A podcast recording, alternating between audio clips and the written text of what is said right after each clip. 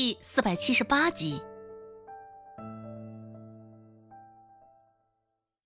柳青青这么一张口，她的阴谋诡计也算是全都暴露了。看来刚刚她闭着眼睛，也不过是假装昏倒，想借此与顾寒生来个亲密的接触罢了，真是让人哭笑不得。顾寒生冷着一张脸，淡淡的看了他一眼，并未说话。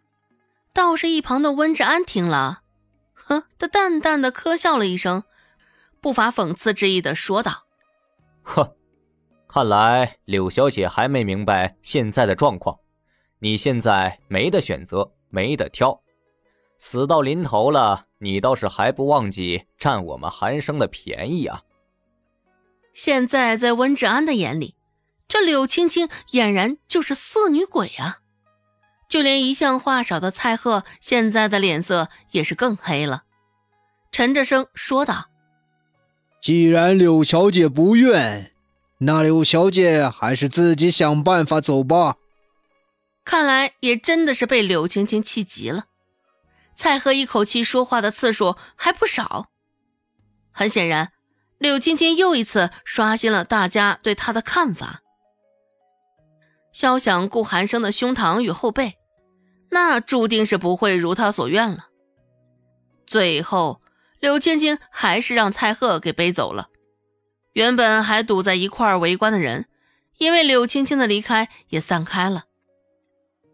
顾寒生吩咐刚刚说话的伙计，去县令府上知会王氏一声。听到这个消息，王氏定然会将火气都撒到顾寒生的头上，这也是可以预料到的。当然。也是不可避免的，谁让偏见早就已经形成了呢？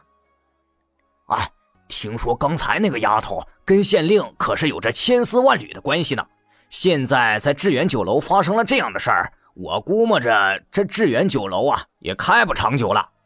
哎，说到县令啊，我之前还记得顾寒生在衙门的时候，愣是没有给县令跪下，全程挺直着腰板，一直到了最后。呃，我也听说了。呃，不过刚刚那从楼梯上滚落下来的丫头，可是富贵人家的千金呐。他爹是大官，县令见了都要礼让三分的。哎呀，这致远酒楼也真是够倒霉的呀！柳青青一走，众人也纷纷窃窃私语起来，你一言我一语，混乱程度压根儿不比之前好。趁着混乱，甚至还有几个人想要吃霸王餐的，只是很遗憾，还未等人走到门口就被逮住了。周芷想跟着才和他们走，只是却被顾寒生扯住了衣角。周芷回过头，一脸疑惑的问道：“啊，我们现在不走吗？急什么？”顾寒生不紧不慢的说道：“既然他还有心思想些别的。”那就说明他伤的还不严重，非但没有走，反而找到了张桌子，独自坐了下来。温志安也点头附和道：“是啊，是啊，小嫂子，你是不是忘了上一刻柳青青可还在觊觎着寒生呢？”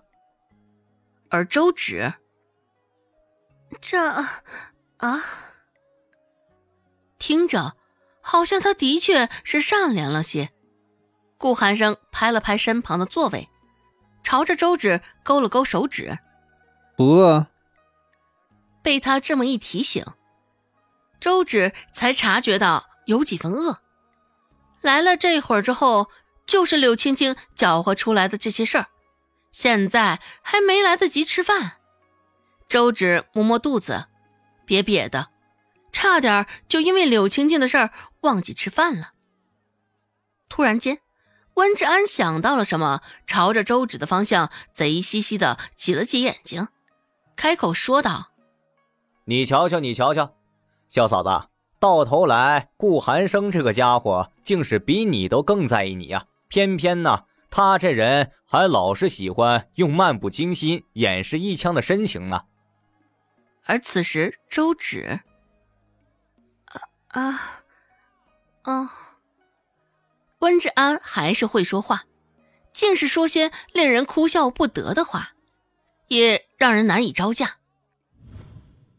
尽管是晌午时分，仁惠堂还是有不少的人在。周芷还馋志远酒楼的吃食，所以一到晌午时分就不见人影了。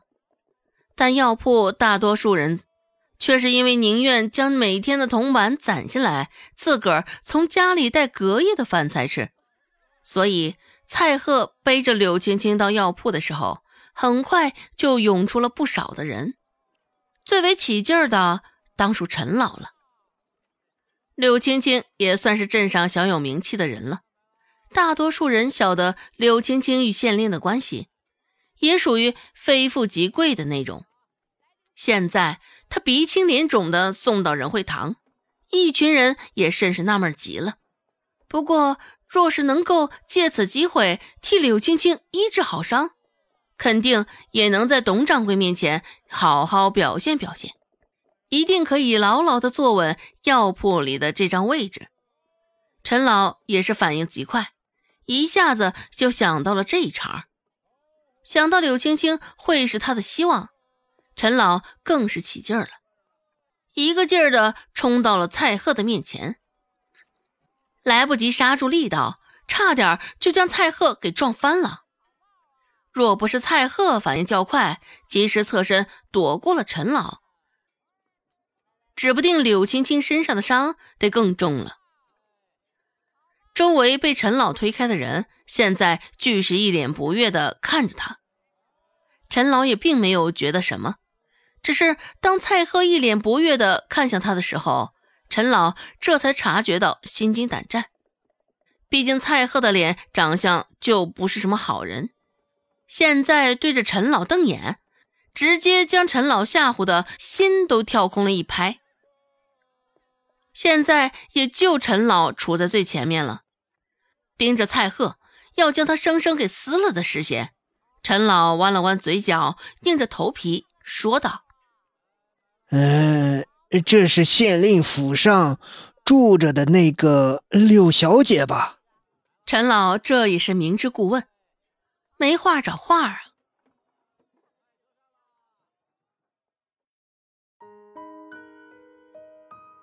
本集播讲完毕，感谢您的收听。